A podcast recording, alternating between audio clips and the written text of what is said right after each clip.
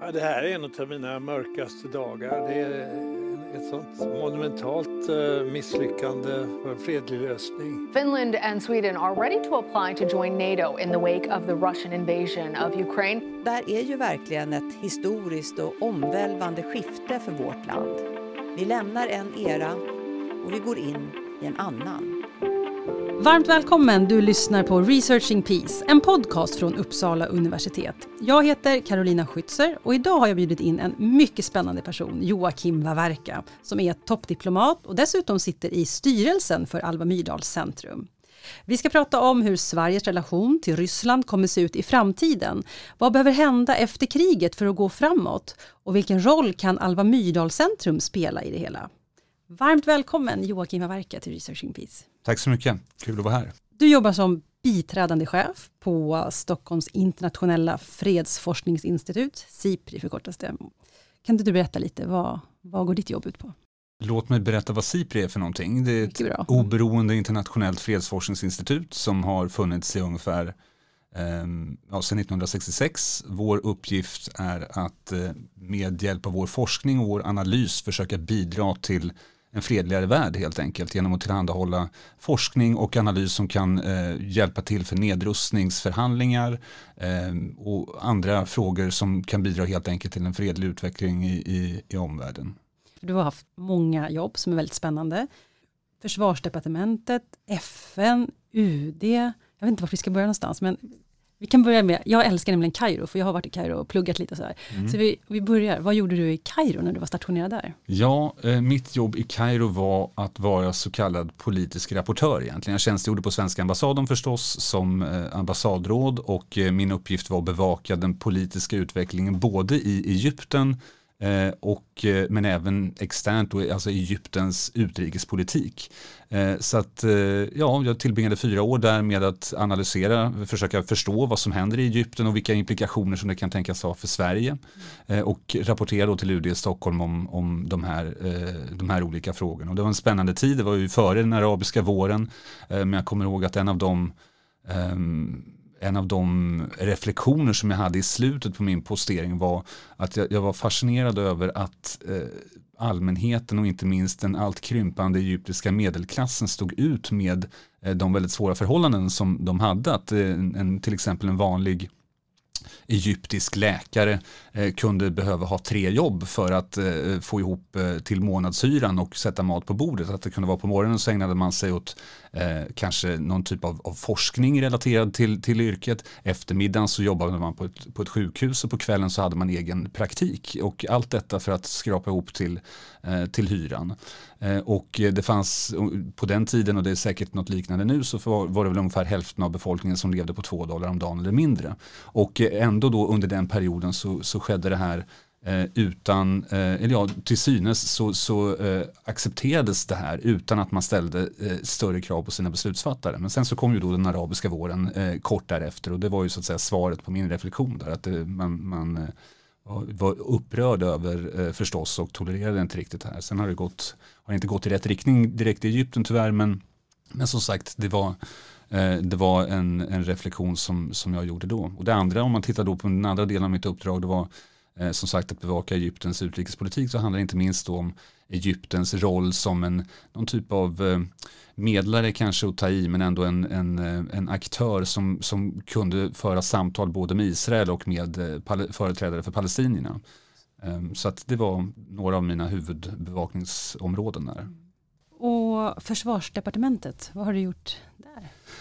Försvarsdepartementet var jag på precis i början på min karriär och då jobbade jag framförallt med eh, eh, övningsverksamhet och det är faktiskt intressant, jag har inte tänkt på förrän du ställde frågan nu, att det är ju i högsta grad relevant för den diskussion vi befinner oss nu. Mycket av det här handlade om Sveriges förberedelser att, för att kunna samarbeta med NATO Jaha. inom ramen för partnerskap för fred som det heter.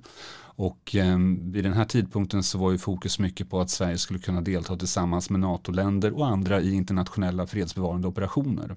Vilka år var det här? Då? Det här var 99 till 2002 som, eh, som jag var där.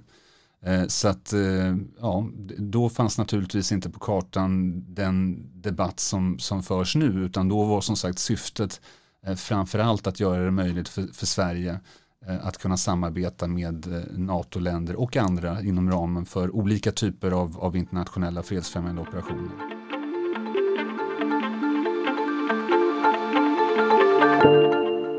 Vi hoppar lite framåt nu då. Vad, hur tror du att Sveriges relation till Ryssland kommer se ut i framtiden?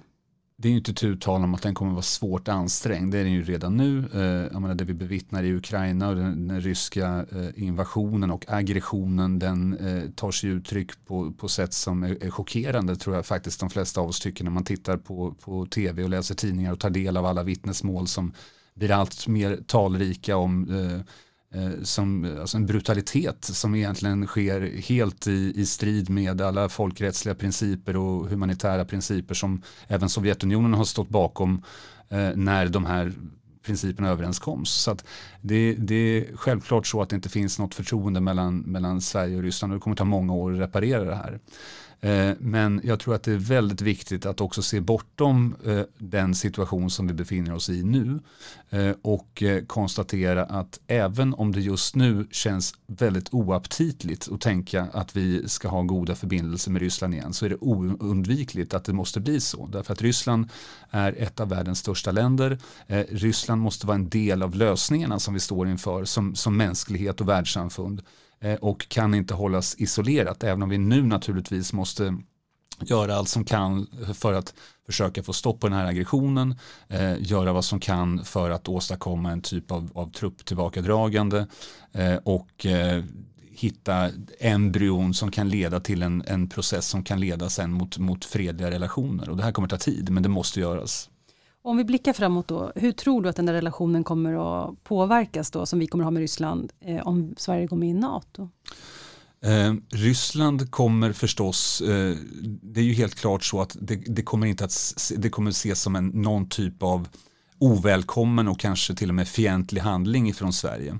Eh, så att det är klart att den kommer att påverkas, relationen kommer att påverkas eh, negativt, åtminstone i det korta loppet.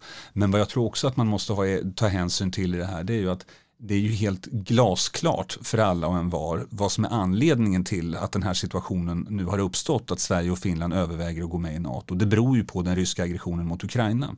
Så att även från ett ryskt perspektiv så finns det ju så att säga om man är intellektuellt hederlig då förstår man varför det, har blivit, varför det eventuellt kommer att bli så här. Att Sverige och eventuellt och Finland eh, gå med i NATO. Så att det kommer vara någonting som inte är hjälpsamt för vår bilaterala relation förstås, men det är lätt att hitta förklaringen till varför det är så. Och som sagt, jag tror att hur man än vrider och vänder på det så måste vi hitta eh, sätt att närma oss varandra, alltså inte bara Sverige och Ryssland utan världssamfundet i bredare bemärkelse och Ryssland. Det måste relationerna måste normaliseras och vi måste hitta en väg framåt. Att även om vi inte blir kompisar inom citationstecken så måste vi kunna respektera varandra och gemensamt ta oss an svåra frågor, inte minst klimatfrågorna som verkligen är ett existentiellt hot eh, för oss. Och det måste, där som sagt måste Ryssland vara en del av lösningen. Hur påbörjar man en sån resa? Hur, hur, går man framåt? Jag tror att man måste börja med, eh, för det första så måste man ha tålamod och vara långsiktig och man måste börja med att eh, eh, förmodligen frågor som inte är den hårda kärnan av vad som är så att säga, problemet. Självklart så är det inget snack om att måste, man måste från omvärldens sida, inklusive Sveriges sida, vara glasklar i sina fördömanden av det ryska agerandet och det har ju Sverige varit. Men när, när det då gäller att, att ta sig framåt så får man titta på ett, ett brett register av, av frågor och samtal och åtgärder. Att man eh, kanske kan närma sig genom att, att prata om frågor som är lättare att kommunicera om, kanske identifiera eh, frågor som är gemensamma utmaningar och hitta sätt att närma sig eh, ett sätt att, det är för tidigt att säga att man ska bygga ett förtroende men man ska åtminstone börja med att minska spänningarna eh, emellan, emellan oss. Där måste man börja, då kan det ofta vara enklare frågor och sen då i takt med att att spänningarna lättar, ett förtroende kan börja återskapas, så kan man gripa sig an eh, eh, de svårare frågorna. Så dit måste vi, men som sagt, vi, det här tror jag vi kommer att titta på, vi pratar om generationer, för det här som, det här, de här illdåden som Ryssland och ryska, eh, den ryska militärmakten har gjort sig skyldig till, det är ingenting som man kommer glömma bort i Ukraina eller någon annanstans på, på många, många, många år.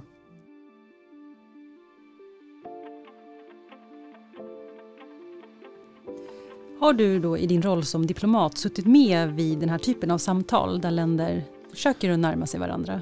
Jag har framförallt jobbat multilateralt, det vill säga i, i, i FN-kontext. Mitt, mitt senaste jobb innan jag gick på tjänstledighet från UD var att eh, vara chef för den politiska avdelningen på Sveriges FN-representation och det var under den tiden som Sverige satt i säkerhetsrådet. Eh, så att en stor del av, av min egen förhandlingserfarenhet kommer eh, ifrån den typen av miljöer när det är alltså fler än runt bordet än... Precis, beskriva då, ja. alltså då, är inte, då sitter inte Ryssland och Sverige så här, hej ska vi prata utan... Nej, utan då, det kan det för all del också vara, men kontexten är då att det är en, en, en, så kallad multilateral förhandling, det vill säga att det är flera länder som sitter med. I, okay. i FN eller säkerhetsrådskontexten så är det alltså 15 stater runt bordet, eh, men ofta när det gäller att, att hamra fram en lösning, till exempel då man ska förhandla en, en, en, resolution, och när jag tänker tillbaka på den här perioden så var det inte minst Syrien som var högt upp på dagordningen. Och Sverige hade ett särskilt uppdrag när det gällde de humanitära frågorna i Syrien, och ofta var det så när vi då skulle försöka då i säkerhetsrådet förlänga mandatet för humanitära leveranser in i Syrien som var en, en viktig del av det här. Då var det just Ryssland som var svåra att få eh, ombord och få, få med på, på att förlänga de här eh, möjligheterna då för FN och andra aktörer att leverera humanitära förnödenheter till, till Syrien. Och då kan det då vara så att eh, även om det är alla 15 som till slut som ska komma överens så blir då de här svåraste frågorna som man ska hamra ut kan vara då till exempel då Sverige och, och Ryssland och, och, några andra. Förstås så i säkerhetsrådskontexten så är det de andra permanenta medlemmarna utöver då Ryssland så det var Kina, Storbritannien, Frankrike och USA som var viktiga aktörer i de här frågorna. Det här är otroligt spännande. Alltså hur gör man, alltså, hur går det till? Hur börjar du? Vad säger du? Man, eh, vad man gör, för att fortsätta uppehålla mig vid det här konkreta exemplet så ungefär en gång om året var vi tvungna att, att förlänga det här mandatet då. För att få in förnödenheter? Ja, precis. Mm. Att, att, eh, ett mandat som skulle möjliggöra för leveranser via olika punkter då längs den syriska gränsen. Mm. Eh, det fanns olika ställen där det här kunde ske.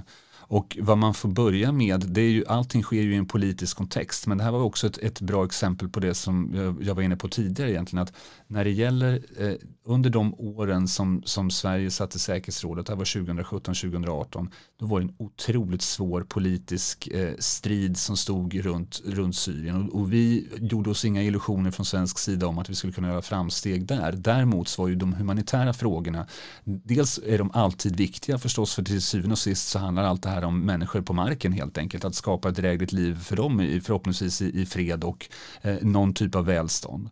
Eh, men att närma sig de humanitära frågorna kan ofta vara en väg som då kan öppna upp för diskussioner om de svårare politiska frågorna. Så att det är en kontext som man måste förhålla sig till. Men sen så är det också så att man, man får börja, det, när det gäller just de här resolutionerna så var det ett långt och målmedvetet eh, förberedelsearbete som började flera månader innan eh, de här resolutionerna då till slut antogs. Och det kunde vara, och vi visste ju egentligen aldrig förrän vi satt runt bordet, det här skoformade bordet i, i New York och, eh, och eh, eh, de här resolutionerna togs till omröstning om de faktiskt skulle gå igenom. Men innan vi kom dit så hade Sverige eh, och andra gjort sitt yttersta för att försöka eh, överbrygga de, de motsättningar som fanns. Så det gäller att vara, ha tålamod, vara metodisk, eh, vara engagerande. Man kan inte ignorera länder som vars stöd man behöver för att en, en resolution i det här fallet ska kunna antas. Och man, det gäller också att försöka identifiera potentiella ja, win-win situationer helt enkelt. Sätta det här i ett sammanhang som gör att det här är dels principiellt rätt men också att det kan på något vis sättas i ett sammanhang som gör att man kommer fram till någonting som kan gynna eh, flera, så många som möjligt.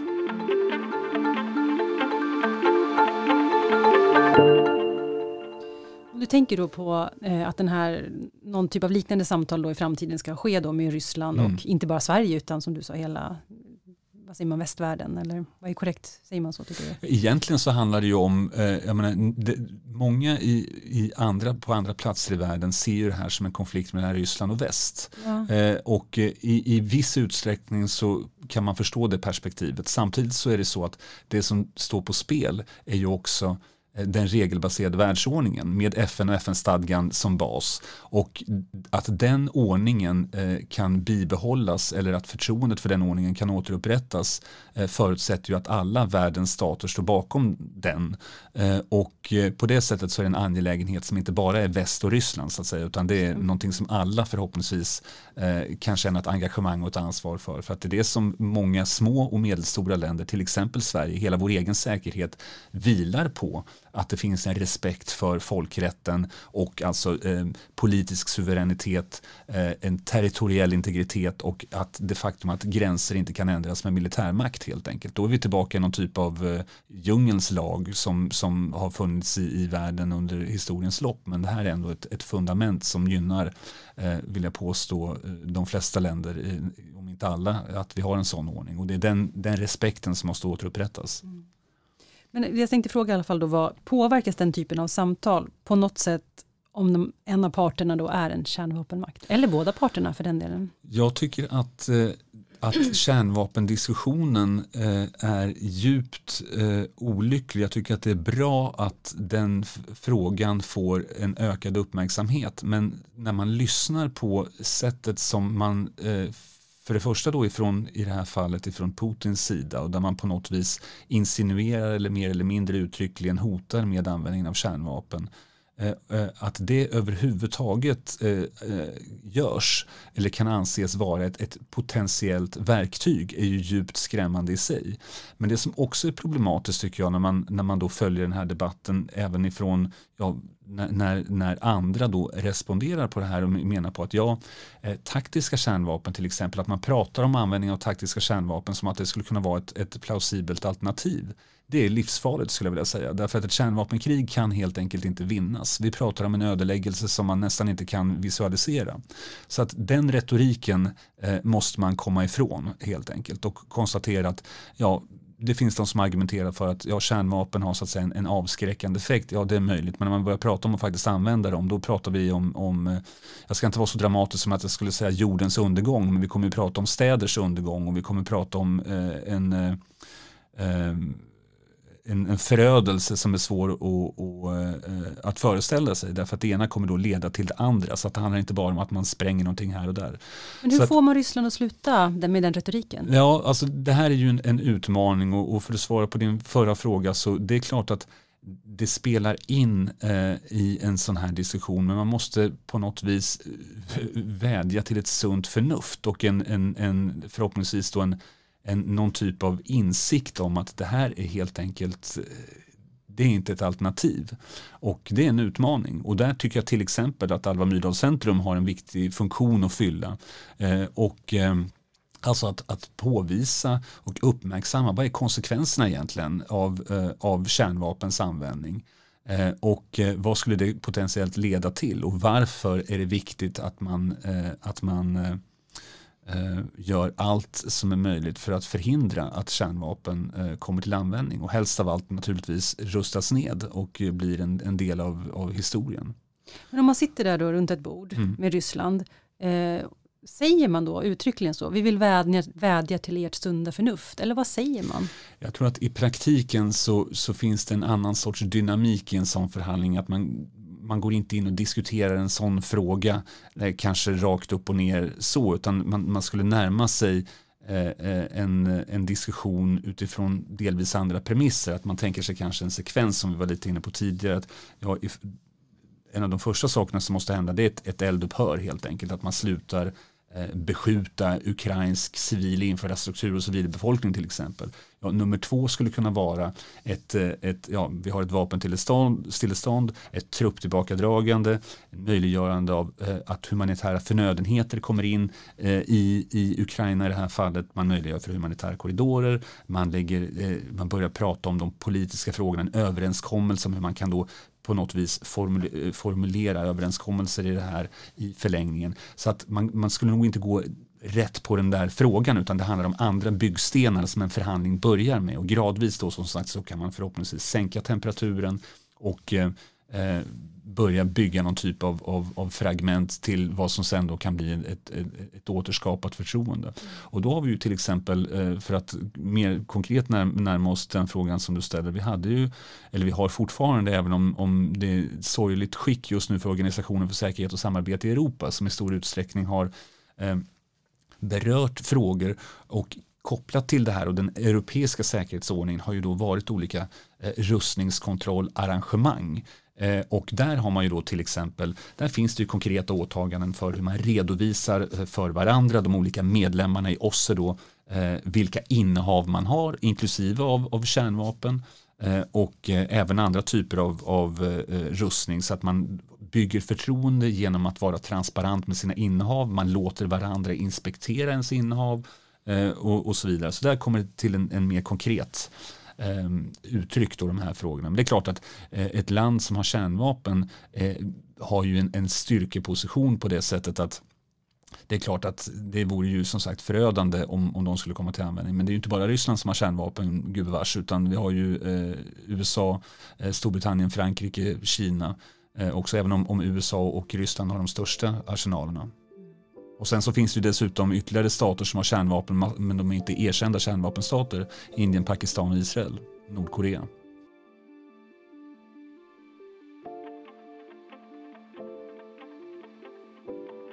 Vi pratar ju mycket om vägen framåt nu och så, och, så, och, och som du nämner FN och så. Jag tror att många som lyssnar tänker att man nästan vill använda svärord och säga var, varför gör inte FN någonting mer just nu? Hur kan det som händer få pågå fast vi har ett, någon, ett organ som FN? Eh, låt oss eh, dela upp FN i lite olika delar för att försöka eh, förstå det bättre. Det ena är ju då eh, som eh, vi var inne på först, säkerhetsrådet. Det är ju egentligen det viktigaste organet i den här kontexten just nu. Det vill säga säkerhetsrådet är ansvarig för upprätthållandet av internationell fred och säkerhet. Det är 15 medlemmar, fem av dem har vetorätt, varav Ryssland är ett. Eh, så att det är väldigt svårt att eh, när man har en av de krigförande parterna som permanent medlem med vetorätt eh, då åstadkomma något riktigt skarpt som kan då eh, riktas mot att ehm, ehm, att stoppa det som, som sker. Nu var det ett ordförandeuttalande som är en lite svagare del kan man säga, eller vad ska jag säga, en, en svagare ett svagare uttryck för säkerhetsrådets vilja än en resolution. En resolution som vi pratade om tidigare, det är juridiskt bindande för alla medlemsstater. Ett ordförandeuttalande är politiskt bindande det, men är ändå stark, en stark signal. En sån överenskommelse eller ett sånt uttalande gjordes faktiskt för någon vecka sedan.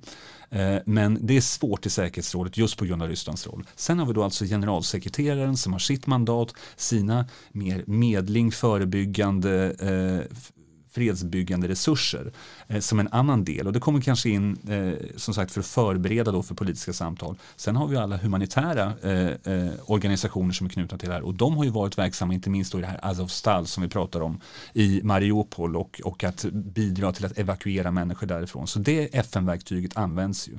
Sen har vi ytterligare en komponent som är viktig i det här där FN eh, åtminstone indirekt eller som en del av, av, av det internationella systemet har en viktig roll att, spela. Och det handlar ju om eh, om dokumentationen av alla eh, illdåd som har utförts och alla övergrepp som utförs i det här kriget som sen då måste leda till rättsliga processer för att utkräva ansvar både av de som har utfört handlingarna men också tillbaka till de vars order som de förmodligen då har eh, agerat på. Och det blir en formidabel uppgift om man tittar till exempel på Balkankrigen och hur lång tid eh, som, eh, det, det, det, är ju rättsliga processer som har pågått i, i 10-20 år. Va?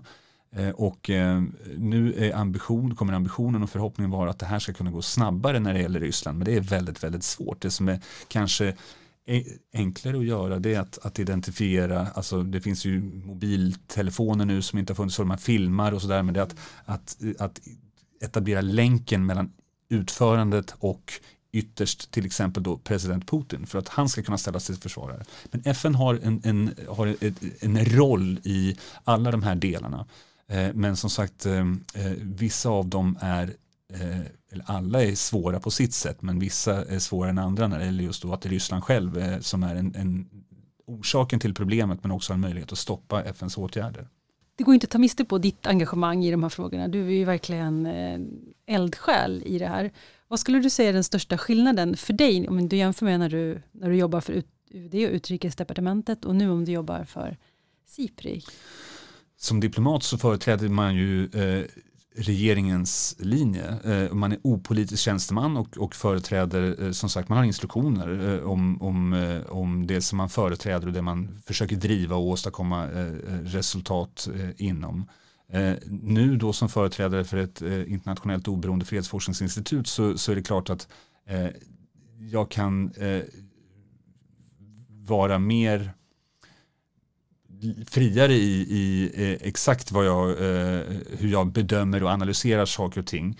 Eh, sen vill jag säga också i det sammanhanget att jag tror att i den svenska diplomatkåren och förmodligen de flesta andra länder också så är det klart att som diplomat så identifierar man sig ju i stor utsträckning med, väldigt stor utsträckning med sina uppdragsgivare, annars kan man inte ha det jobbet. Jag tror att många skulle liksom känna att det är svårt att företräda någonting som man inte kan stå bakom själv. Mm. Så jag vill absolut inte beskriva det som någonting som är, känns som en begränsande när man jobbar som diplomat. Men det är klart att nu när jag då är i en annan roll så är det mer eh, en, en, en friare roll helt enkelt eh, som, som, man kan, som man kan ha. Så lite skillnad är det, även om jag som sagt jag har inte känt mig hämmad i mitt uppdrag som diplomat heller. Men jag tänker som om jag nu skulle ställt någon fråga om NATO till dig, liksom, ja. Här, ja eller nej. Och ja. Skulle du i din roll som diplomat vara tvungen att ducka det och nu skulle du eventuellt ha kunnat svara på det eller? Jag skulle, om, i min roll som diplomat så skulle jag förstås eh, formulera mig eh, i enlighet med hur de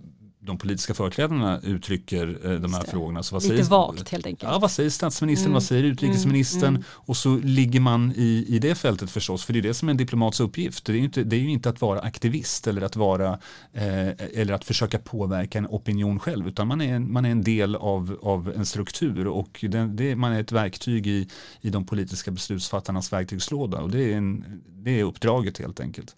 Eh, men som sagt nu, nu när jag då har en annan roll och företräder ett, ett eh, internationellt fredsforskningsinstitut så kan jag helt enkelt peka på det här är inte vad jag, det, det, jag redovisar, det är ju inte nödvändigtvis vad jag tycker, utan det här är fakta helt enkelt. Mm. Det, det, är inget mm. snack om att, att, att, kärnvapen kommer att leda till en stor förödelse. Det är ingenting som jag liksom har suttit och kuckelurat ihop själv, utan det finns eh, forskning, eh, obegränsad mängd forskning som, som visar att så är det helt enkelt. Avslutningsvis bara så, har du, kan du bjuda oss på något tillfälle när du har suttit runt ett sånt här bord eh, där inte saker har gått som du hade tänkt dig? Där du har... jag, kan, jag, har, jag har nog ingen sån här riktigt smaskig eh, eh, berättelse eller anekdot om när någonting har gått åt pipsvängen. Men däremot har jag varit med om ganska, eh, eller vid flera tillfällen att det helt enkelt är det går inte att förhandla eh, därför att motparten Eh, är inte intresserad av att komma fram till någonting. Och då får man då får man, det är inte mycket man kan göra åt det utan att vad man får göra då är att tänka kreativt att okej, okay, hur kan vi närma oss det här på ett annat sätt och med en annan ingång? Kan vi formulera ett gemensamt intresse på ett annat sätt? Eh, men eh, jag kommer faktiskt inte på någon sån där riktig Man tänker sig att, att du ska sitta liksom med så här vodka, nu måste du provsmaka så här för att, ah, den typen, ja. alltså att någon, du är gäst någonstans där de vill att man ska du vet, dricka läta något konstigt. Eller? Jag förstår, det finns gott om sådana rövarhistorier. Men jag har faktiskt jag har varit förskonad. För att man kan säga att, man, man, att dricka vodka, det är inte så, finns inga stora krav på det i säkerhetsrådet. Det kan vara mer bilaterala sammanhang. Ja, just det, jag förstår. Ja. Mm. Och nu kom jag på sista, sista frågan också. Ja. Bara så här, om vi har någon som lyssnar som har tonårsbarn mm. och du är både diplomat och tonårsförälder. Kan man ha, har du något tips hur man ska jag tänker att du kanske använder dig av dina diplomatiska kunskaper som tonårsförälder. Ja, jag önskar att jag hade varit bättre på att använda min yrkesroll i mitt privatliv, men jag får nog säga att jag är som vilken tonårsförälder som helst, höll jag på att säga. Nej, men eh, skämt åsido, jag tror att vad som är viktigt när det gäller diplomati och som säkert är tillämpligt också gentemot tonårsbarn, det är ju att, att vara ja, principfast, vara långsiktig, eh, ha tålamod, eh, men också försöka att förklara för motparten eller sitt tonårsbarn eh, varför eh, alltså försöka identifiera då gemensamma intressen eller förklara varför är det här också i ditt intresse eller varför det här också är i ert intresse. Så på det sättet så kan man väl säga att, att verktygen påminner om varandra även om det, de kan ta sig uttryck på olika sätt. Superbra, det tar vi med oss. Mm. Och allt det andra du sa också. Tack snälla Joakim Verka för att du var med i Researching Peace. Tack så mycket. Tack också till Mert John Gilmas som är vår tekniker och som klippt det här avsnittet. Den här podcasten produceras av Institutionen för freds och konfliktforskning vid Uppsala universitet i samarbete med Alva Myrdal Center. Du som lyssnar kan alltid nå oss på info.pcr.uu.se. Stort tack för att ni har varit med oss.